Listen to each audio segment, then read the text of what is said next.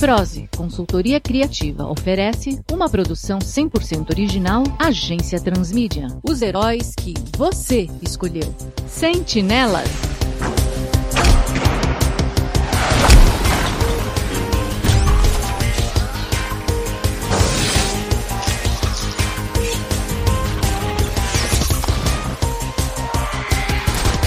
Segunda temporada, pela madrugada. Anteriormente em Sentinelas. Não vos preocupais, legionários da luta.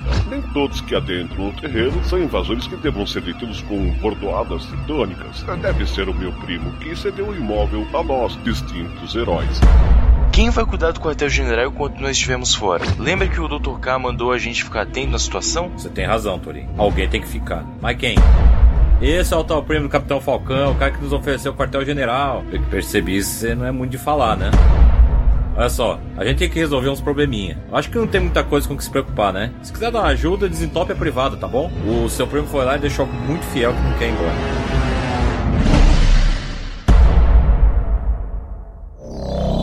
Episódio 8 Capítulo 15 Quase uma verdade. Parte 1 Santos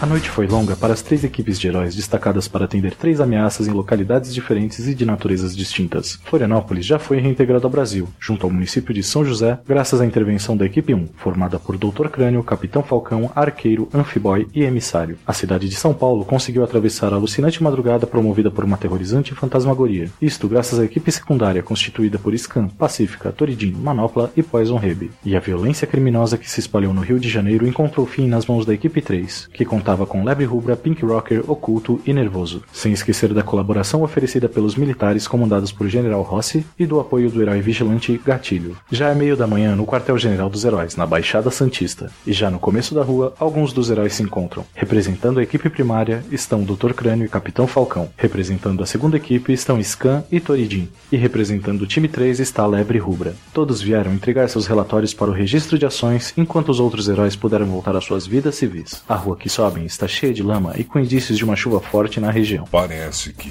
caiu uma chuva daquelas. Rogo para que o último a sair do quartel-general não tenha esquecido de fechar as janelas. Do contrário, teremos que realizar uma higienização que nos tomaria horas preciosas de nossas vidas.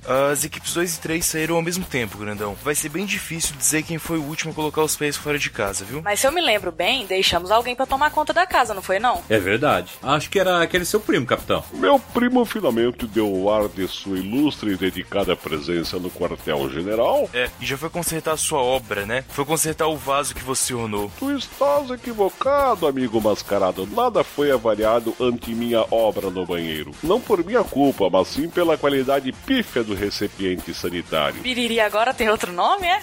Boa, vermelhinha. Só espero que esse seu primo não seja muito parecido contigo. Não vos preocupais, colaboradores de combate. É como se tivesse entregado a guarda da casa a mim mesmo. Isso é o que me preocupa. Scan baixa a cabeça. Aliás, não esqueçam vocês que a propriedade a ele pertence. Logo, ele cuida do local como se fosse dele, que na verdade ou é. Quanto floreio pra dizer que a casa é do cara. Acho que é uma boa vocês conjugar novamente esse verbo aí, hein? E por quê? Dá uma olhadinha ali, ó. Os heróis olham para frente e veem a casa onde está o quartel-general da equipe. Na verdade, o que restou dela. Grande parte dela está em ruínas, como se um trator tivesse passado por ali. Dr. Crânio observa a cena, estupefato, assim como seus colegas de equipe. É.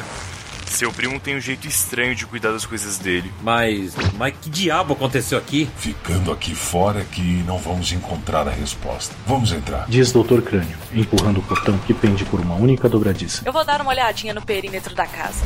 Tijolos, sucata, trapos. Tem de tudo espalhado pelo quintal molhado da casa. Toda a estrutura foi comprometida. Algumas foram ao chão, outras tendem a isso, como é o caso da pequena garagem logo à frente da propriedade. Antes que sigam para a entrada social da casa, os heróis escutam o chamado de lebre rubra, aos fundos do terreno. Sem demora, os heróis correm pela lateral externa da residência e chegam ao quintal posterior, se surpreendendo com o que vem. A heroína de pé, diante de uma cratera circular com pouco mais de um metro de profundidade por dois metros de diâmetro. Quando se eles contemplam a mesma visão de lebre rubra. Envolto em um tecido branco e prostrado ao centro da cratera está o primo de Capitão Falcão, desacordado.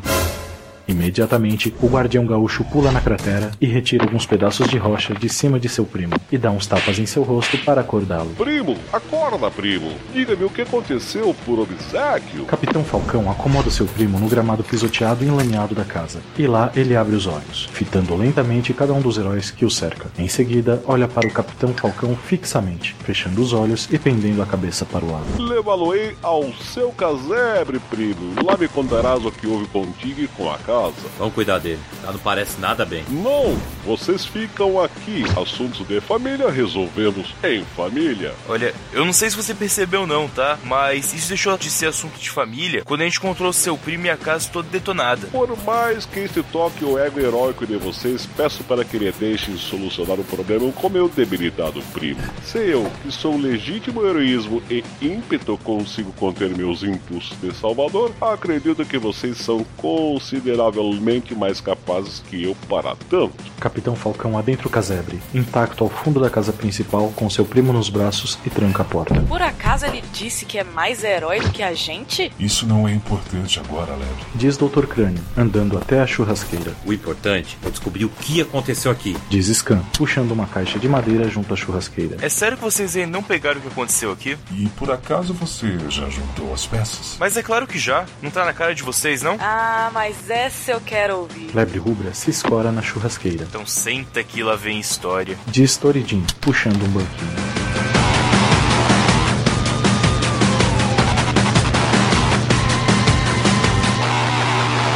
Santos, 12 horas antes.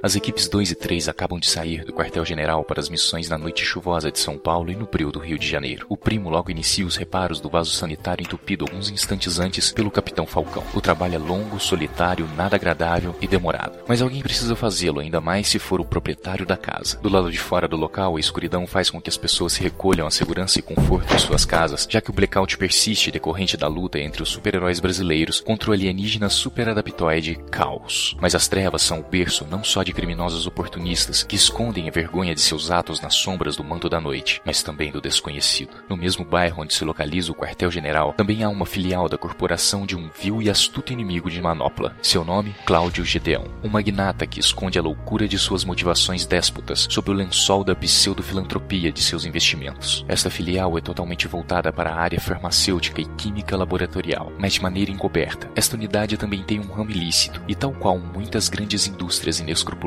também despeja compostos químicos nas galerias de esgoto, sem o tratamento adequado e impregnando redes de saneamento, além de rios e mares. Nesta mesma noite, compostos químicos concentrados no rio Tietê, despejados por uma filial da capital paulista, foram devidamente estimulados por uma carga elétrica potente, trazendo de volta à vida uma jovem dada como morta nas águas poluídas durante o ataque do clone do alienígena Caos. O que não foi comunicado aos heróis é que havia mais um ponto afetado por dejetos químicos de uma filial do grupo Gedeão, um riacho que corre através de um cemitério vizinho ao complexo de pesquisa do município Santista. Estas águas contaminadas entranharam um composto químico em todo o lençol freático da região. O céu escuro é tomado por nuvens pesadas e logo os relâmpagos na região são atraídos pelos para-raios presentes nos prédios e também por peças de metal no cemitério, como cruzes de cobre e molduras de ferro. Um relâmpago até se torna justificável, mas dezenas num espaço de tempo tão curto é incomum. Os compostos químicos do material que corre pelo lençol freático são estimulados pelas cargas elétricas que tocam o solo e o produto energético tocam os corpos enterrados naquele cemitério. O que parece uma imagem saída de contos de terror se torna real. Os mortos se erguem de suas tumbas e, ignorando a podridão de seus corpos, caminham pela noite.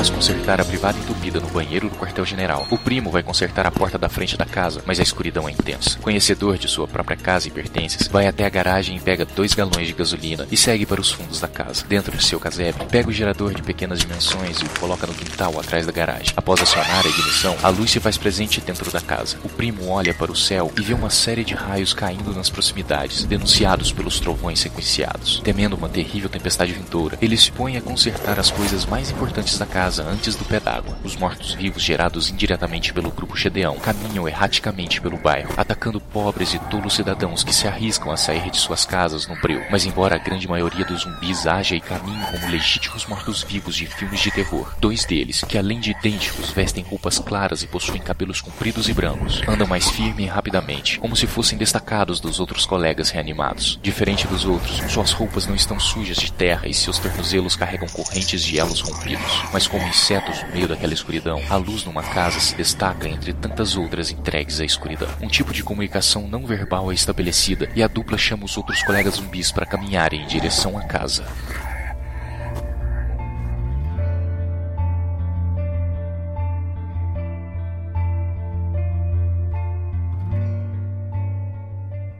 O primo limpa o suor da testa após o trabalho duro ao som do barulhento gerador, mas finalmente a porta está consertada. Após guardar suas ferramentas na caixa e se voltar para o pequeno gerador de energia, o primo escuta gritos abafados que são superados por um coro de lamentos e arrastar de pés pelo chão, correndo para o muro da casa e subindo numa caixa de madeira. O improvável se torna fato. Mortos-vivos sobem em sua rua. Dezenas de zumbis lamuriam no asfalto e estendem suas mãos de dedos tortos, buscando algo que sacie sua fome de vida. Só então ele percebe que dentre todas as casas, apenas o quartel-general tem o chamariz da luz. Tão rápido quanto pensou nesta conclusão, ele corre para o gerador e aperta o botão para desativar o aparelho, mas nada acontece. Não importa o quanto repita a ação. Sem pensar duas vezes, ele arranca os fios com as próprias mãos nuas, cortando a energia e resultando numa queimadura em suas mãos. Sem se preocupar com o ferimento, ele faz alguns preparativos caso os defuntos ambulantes decidam fazer uma visita à sua casa.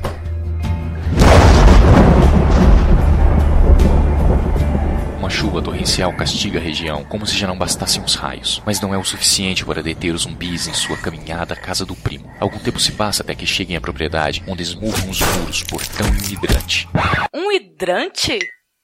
Pra que alguém iria esmurrar um hidrante? São defuntos. São burros. São defuntos burros. Por isso que estão mortos. Ou era alguém com assuntos pendentes com o hidrante, né? Oh, tá. Vocês aí, fiquem quietos e continuem escutando a minha versão da história. Pois bem, como eu dizia, o pessoal chegou aqui na frente da casa e começaram a esmurrar os muros, o portão e um. Hidrante. Esforços combinados levam à queda de metade do portão, possibilitando a entrada dos zumbis. O primo sai de dentro da casa segurando um cabo de vassoura e caminha até os defuntos apontando para cada um deles. Não tarda para que os mortos-vivos partam para cima do proprietário, escancarando suas bocas podres e mãos lúgubres. Sem pestanejar, o primo começa a atacá-los, mesclando ataques de mão e pernas com ataques firmes do seu cabo de vassoura. Parece uma luta injusta para alguém de fora, já que incontáveis mortos reanimados ocupam um espaço diminuto contra o indivíduo de capote amarelo. Mas essa desvantagem numérica não atormenta o primo, já que ele sabe o que está fazendo a cada ataque. Os que tentam invadir a casa são puxados para fora quase que instantaneamente pelo homem, mas a quantidade logo mostra sua força e eles conseguem invadir por insistência massiva.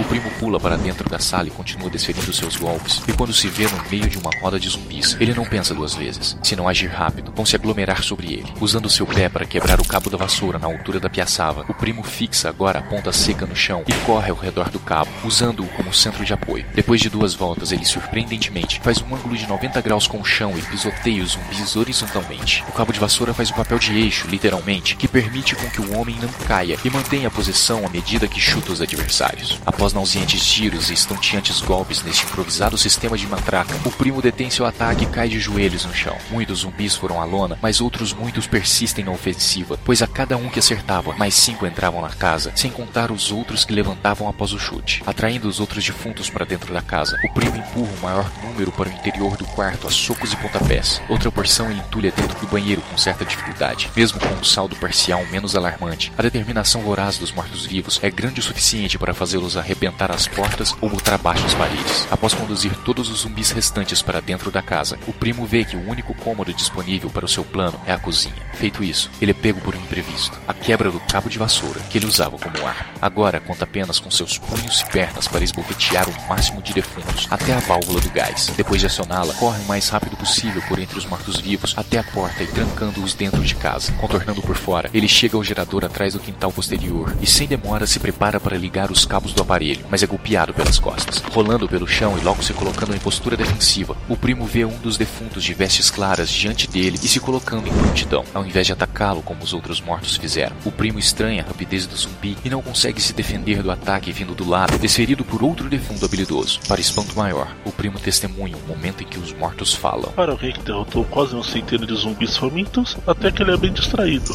Não acha, irmão? É verdade, mano. Não escutou nossas correntes se arrastando no chão enquanto nos aproximávamos. Veja, ele está confuso por não sermos lentos e burro como os outros lá dentro. Será que ele conhece os irmãos Branco? A nossa fama deve ter descido a correnteza do rio onde nos vestiram os sapatos de concreto. Bom, então vamos recuperar a fama, começando com a eliminação desse aí. Realmente, os dois irmãos são rápidos. O primo é castigado com muitos golpes rápidos, mas sua meta não é lutar, e sim alcançar os cabos desconectados do gerador para reativá-lo. Infelizmente, sempre que se aproxima, sua tentativa é abortada pelos socos e chutes dos irmãos Branco. Após uma pancadaria intensa, os irmãos confiscam os cabos antes do dono da casa. Um deles pega o cabo negativo e o outro positivo. Pensando de forma rápida, o primo permite a aproximação dos dois defuntos pálidos e retira vantagem da adversidade chuvosa, acionando o gerador com as mãos nuas, mesmo sem os cabos conectados. Ele segura as saídas de energia do gerador, usando seu corpo como condutor até os irmãos que seguram os cabos. A energia estabelecida dentro da casa e todos os cômodos que estão com os interruptores ativados disparam centelhas de acionamento que reagem ao gás volátil na casa. A cozinha explode, o fogo é conduzido para o quarto e sala, fazendo com que os cômodos também se desintegrem em chamas e reduzam zumbis a cinzas. Do lado de fora, o primo solta os polos de energia e o estalo elétrico resultante da estática dos corpos dos irmãos Branco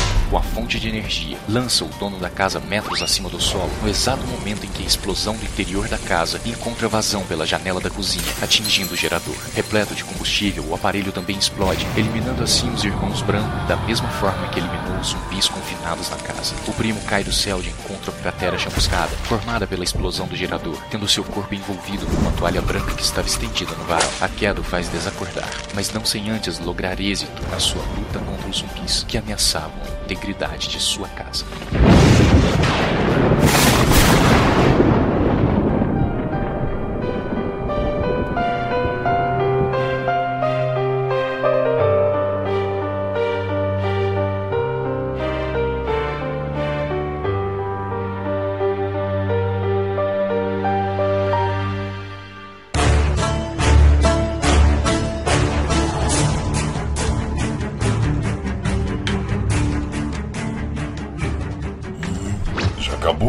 Sim, mas por quê? Porque essa foi de doer, hein? Zumbis, cabo de vassoura, explosão, irmãos branco. Ué, e qual o problema? Olha só, a casa tá toda detonada, tem uma cratera no quintal, tem os pedaços de roupa rasgada aqui no chão, bate direitinho com a minha versão, cara. A casa não explodiu, rapaz. Do contrário, teria sinais de incêndio nas paredes ou no chão. Outra coisa, o buraco do quintal não tem sinais de brasas, muito menos da magnitude de um gerador detonado. Sem contar que se tivesse explodido tudo mesmo, a garagem não estaria em pé, ainda que precariamente, e o casebre não estaria intacto. Mas, porra, pelo menos a história do zumbi pode ser uma alternativa, não pode? Já deu essa moda de zumbis industriais, né? Onde já se viu? Nisso tem que concordar com o Tori, Dr. K. Enfrentando um zumbi que deve ter voltado à vida mais ou menos nesse estilo. Viu, crânio? Olha aí, chupa agora, cadê? Como é que é? Ah, não sei não. Acho que o Torijin viajou um pouquinho. Finalmente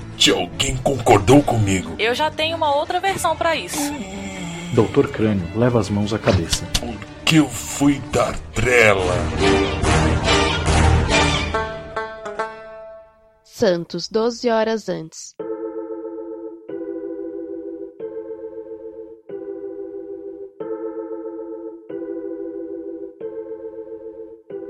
As equipes 2 e 3 acabam de sair do quartel-general para as missões na noite chuvosa de São Paulo e no breu do Rio de Janeiro. O primo logo inicia os reparos do vaso sanitário entupido alguns instantes antes pelo capitão Falcão. O trabalho é longo, solitário, nada agradável e demorado, mas alguém precisa fazê-lo, ainda mais se é o proprietário da casa. Do lado de fora do local, a escuridão faz com que as pessoas recolham à segurança e conforto de suas casas, já que o blackout persiste, decorrente da luta entre os super-heróis brasileiros contra o alienígena superadaptoide Caos. E uma das pessoas prejudicadas com o feito dos heróis é o vendedor de parafernálias chamado Megafone. Suas duas investidas de venda de traquitanas para a equipe de heróis foi infrutífera e sua incapacidade de bater a cota de vendas pode lhe custar o emprego. Ainda sentado no meio-fio da calçada diante do quartel-general, o vendedor atende seu celular com o coração na boca. Megafone e companhia, o que você precisa a gente tem. Megafone e companhia? Quando foi que eu te promovi a presidente da empresa? Chefe? Se sou eu quem pode promover alguém, é lógico que eu sou seu chefe. Quanto tempo, chefe? Como estão as coisas? Família, esposa, filhos? Não me bajule. Lembra que hoje de manhã tivemos uma reunião sobre seu plano de metas? E como a sarjeta te aguardava se você não cumprisse? Mas, chefe! Nem mais chefe, nem menos chefe. Você tem até o início do horário comercial para apresentar o seu relatório de vendas do mês totalmente preenchido. Se não, é rua! Chefe, as coisas estão difíceis, sabe? E você acha que eu não sei? Ou acha que eu não notei que não tá entrando dinheiro na firma por sua culpa? Minha culpa? Chefe, eu sou o único empregado da sua empresa. Eu carrego quase uma tonelada de produtos de segunda mão dentro de uma caixa de fósforo com rodas todos os dias. Dá um desconto. Desconto? Não pronuncie essa palavra. O negócio é vender, vender, vender! Chefe, tenta entender que. E tenho dito. E assim que eu tomar o meu café, vou dar uma passada aí na casa dos heróis, já que é aí que você quer bater sua meta. E eu espero ser recepcionado com um sorriso nessa sua cara esticada e um bolo de dinheiro nas mãos. Mas, chefe. Ah, desligou. A Megafone companhia agradece sua ligação. Enfia seu telefone no. Ei, tive uma ideia.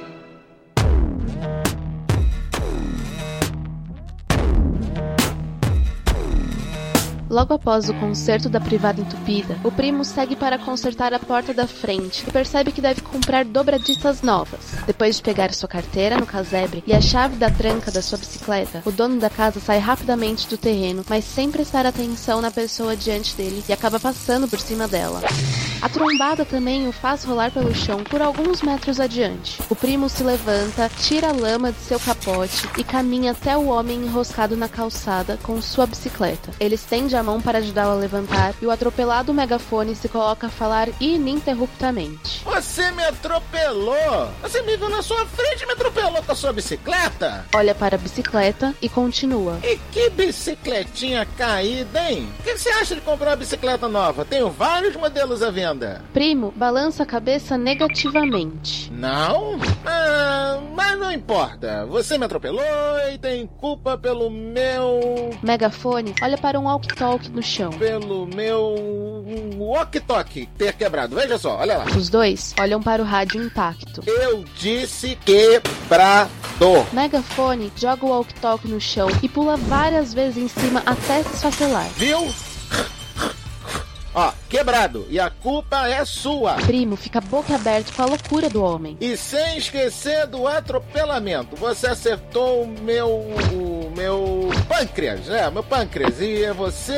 Você acha que eu não senti? Mas eu tô sentindo meu pâncreas latejando de dor por causa da pancada. Olha só. Megafone levanta a camisa e mostra a barriga para o primo, que esboça uma cutucada na parte machucada. Mas Megafone logo dá um tapa na mão do zelador da casa. Tira a mão daí, seus seu imprudente. Se pegasse um pouco mais pro lado, tinha acertado meu apêndice e meu sangue nunca mais teria a mesma pureza. Primo franze a testa como se percebesse que tudo que Megafone diz está anatomicamente errado. Agora, meu irmão, você tem que me ressarcir, me indenizar. Primo mostra a quantia irrisória da sua carteira. Ah, tá sem dinheiro? Bom, então podemos negociar. Primo suspira de forma complacente e acena com a cabeça. Você parece gente fina, então serei franco contigo. Meu chefe tá pegando no meu pé e diz que se eu não bater a minha meta de vendas esta manhã, a sarjeta me aguarda. Primo cruza os braços. Eu preciso levantar essa grana e acho que você é a única pessoa que pode me ajudar. Por favor, me empresta a sua casa para fazer um bazar para vender meus produtos? Primo arregala os olhos. Ah, qual é? Você me deve essa. É o mínimo que você pode fazer depois de me atropelar e debilitar o meu baixo. Ou era o pâncreas? Ah, que seja, eu preciso dessa sua ajuda. Quebra essa, cara. Primo passa a mão no rosto e acena positivamente a cabeça, soltando um suspiro duvidoso de sua decisão. Maravilha, cara, você salvou a minha vida. Primo levanta a bicicleta e segue rua abaixo. Pode ir numa boa, cara. Eu vou cuidar da casa como se fosse minha. Acredite, você nem vai notar que eu estive aqui. Eu sou discretíssimo. Depois de alguns minutos de pedaladas, o homem do capote amarelo chega ao empório e percebe que foi à toa, pois todos os comércios estão fechados neste blackout.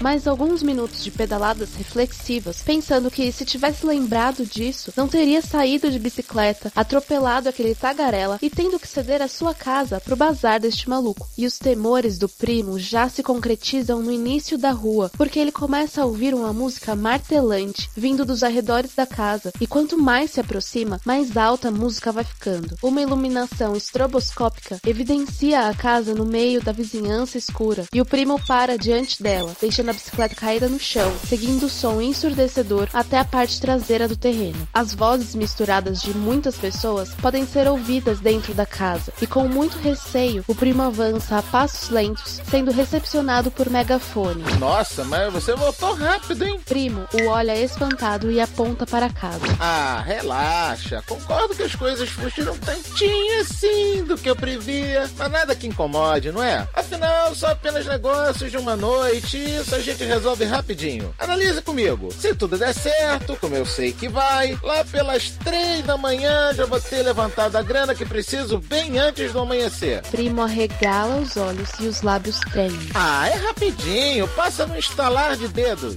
Megafone vai empurrando o primo pelo terreno e mostrando os ambientes que desenvolveu para levantar dinheiro. Aqui na garagem eu montei um bazar de peças e como a gente já é chegado, tomei a liberdade de dar uma maquiada numas peças que não tinham mais nenhuma serventia para vocês e coloquei para rolo. A procura tá ó, fraquinha, mas a noite é uma criança. Agora vem comigo. Primo é empurrado até a sala. Por mais que os preços postos na sua maleta de ferramentas profissionais seja irrisório. Aqui na sala, para de chorar e olha aqui. Pronto. Como eu dizia, aqui na sala é o evento principal, o bazar de roupas. Já vendi uniformes de todos os heróis e algumas fantasias que o pessoal vai usar no carnaval do ano que vem. Olha essa aqui. Sabe o Milton Cunha? Não foi ele que desenhou, mas foi usado pela passadeira dele. Ah, tomei só um pouquinho de liberdade, coloquei algumas das suas roupas velhas, aquelas rasgadinhas lá do fundo do armário para vender também. O lixo de um é o tesouro dos outros, né? Agora, chega mais que você vai se amarrar. O primo vê, com lágrimas nos olhos, as roupas que compõem os uniformes dos heróis sendo vendidas como artigos de terceira categoria. Olha só que coisa mais irada! Megafone abre a porta do banheiro e o primo escuta o barulho de pequenos motores e cheiro de cigarro.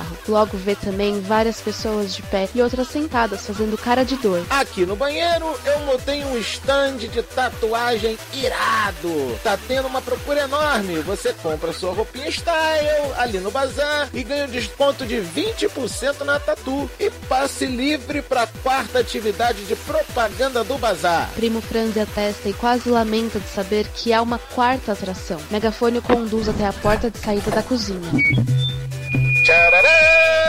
Bem-vindo à sua própria rave! Coloquei a bateria do meu carro para dar um efeito maneiro de estrobo no holofote empolgar a galera. Dei uma adaptada no som do meu carro para soltar uns batidões pra turma sacudir o esqueleto.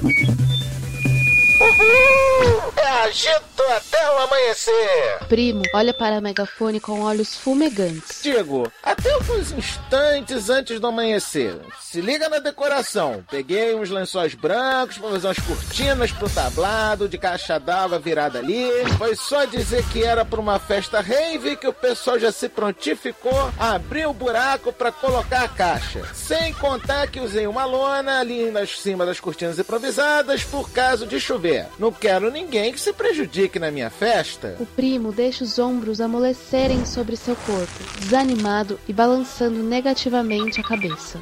Fica triste não, cara. Olha pra todo mundo se divertindo. Toma aqui sua ficha. Vai lá no bar, pega uma por minha conta. Aponta para a churrasqueira, onde um doido prepara drinks e serve as bebidas ao pessoal. Agora, me dá licença que eu vou dar uma ligada pro meu chefe lá no final da rua. Não sei como esse pessoal consegue conversar aqui. Tá um barulhão, já volto.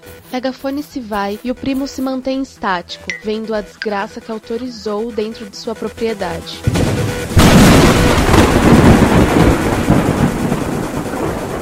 Logo, a chuva cai e é o banho de água fria que rega uma ira sem tamanho pelo abuso de sua boa vontade. Ele vai até a garagem e começa a empurrar os clientes para fora, dos quais um se irrita e dá um murro no primo, levando-o ao chão com um corte na boca. Ele se levanta e parte para cima do cliente durão, trocando alguns golpes com ele. O primo escuta os homens ao redor, que compravam suas ferramentas, fazendo apostas naquela briga. Inconformado com o que está acontecendo, ele encerra a briga dando uma pancada com uma chave de boca na cabeça do cliente e mandando ir embora, bufando de ódio. Os homens aplaudem e colocam uma quantia considerável de dinheiro nos bolsos do capote do primo, sua parcela no bolão de apostas. O primo balança negativamente a cabeça como se não conseguisse acreditar em mais nada daquilo. Em seguida, parte para a sala, carregando dois galões de gasolina que estavam na garagem. Joga as roupas que eram vendidas ao chão e as embebe de combustível. Em seguida, pega uma guimba de cigarro de um cliente que passava e ameaça jogá-lo no amontoado de pano, mas os clientes nem se mobilizam com o que Primo está prestes a fazer. Eles saem da sala colocando algumas cédulas e moedas na mão do Primo, reclamando da grosseria do dono da casa ao expulsá-los.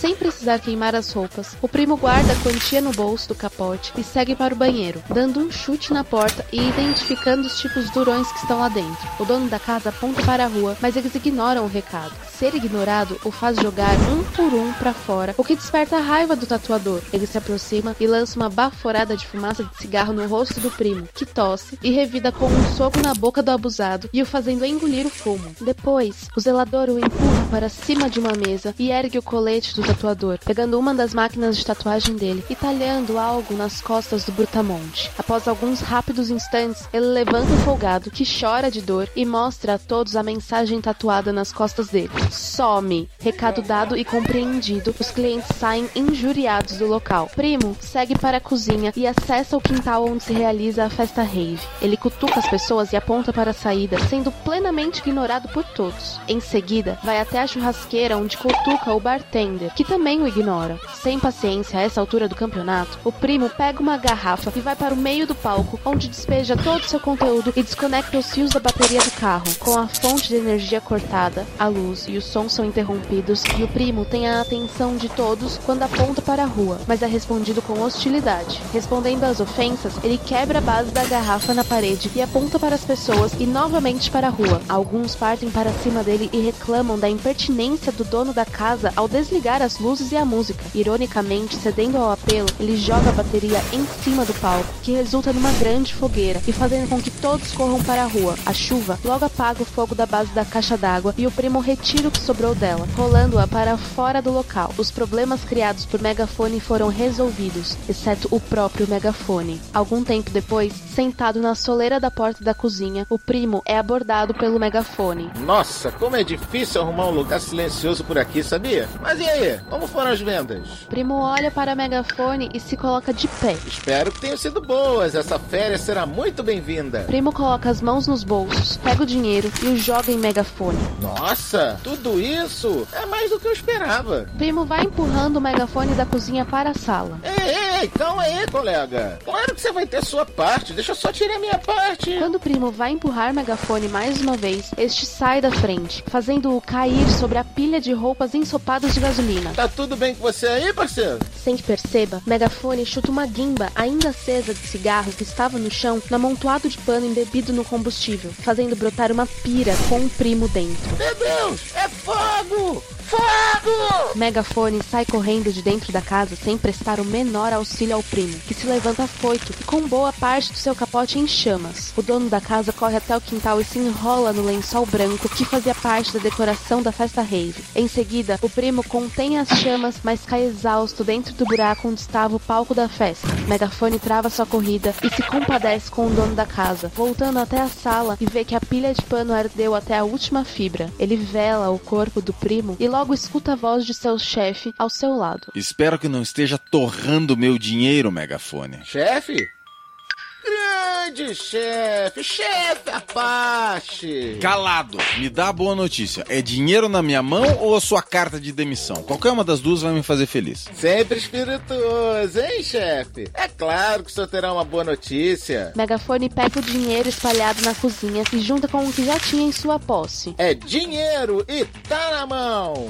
É, dessa vez eu sou obrigado a dizer que eu estou orgulhoso do seu trabalho, Megafone. Não esperava que você conseguisse levantar o dinheiro. Já estava até com a sua carta de demissão prontinha aqui na pasta. Então, chefe, terá que guardar para outra oportunidade. Eu espero que esse dia chegue logo, mas diga-me. O chefe coloca a mão no ombro de Megafone e começa a caminhar para fora do quartel-general. Você conseguiu levantar esse dinheiro sozinho? Sabe, chefe? Megafone olha para a cozinha e vê o rastro de fumaça que o primo deixou antes de sair da casa. O senhor subestima a minha capacidade. Sou um vendedor nato, um empreendedor. Claro que fiz tudo sozinho. E o dono da casa? Eu sou tão bom, chefe, que o dono da casa ficou encantado com a minha visão empreendedora e deixou eu usar a casa de graça, só pelo prazer de dizer que ali ocorreu uma revolução das vendas.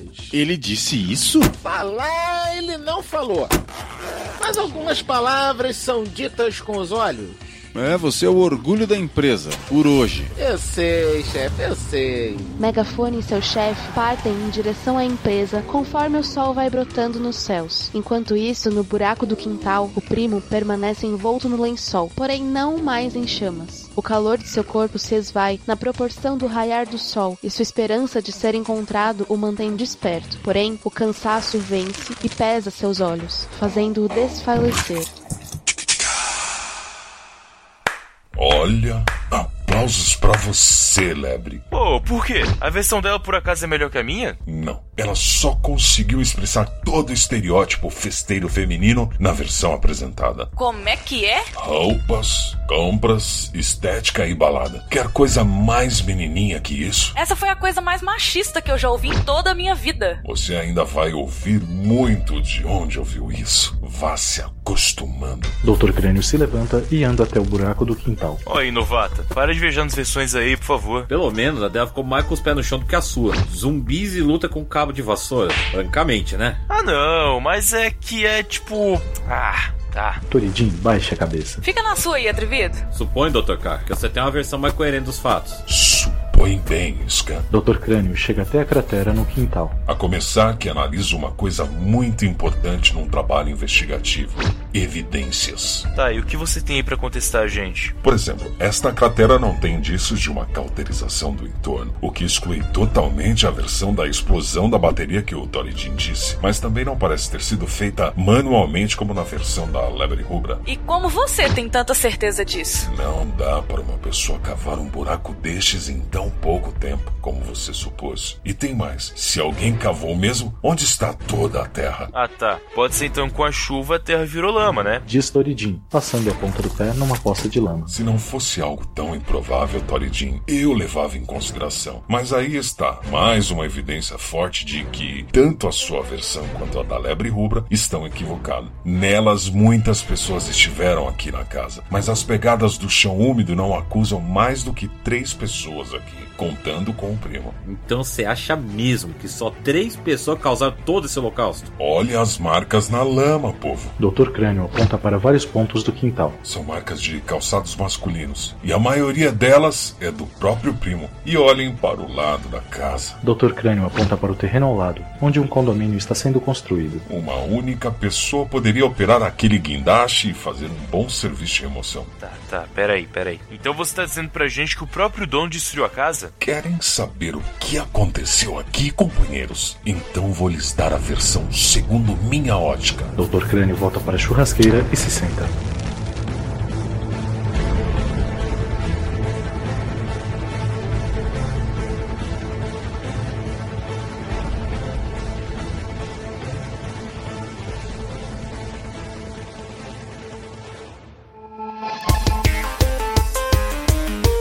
Roteiro, direção e produção executiva, Vitor Hugo Mota. Direção de vozerio, Christian Mello. Locução, Leora Heller. Narração, Fernando Távora. João Vitor Militani. Carol Telo. Elenco por ordem de aparição deste capítulo.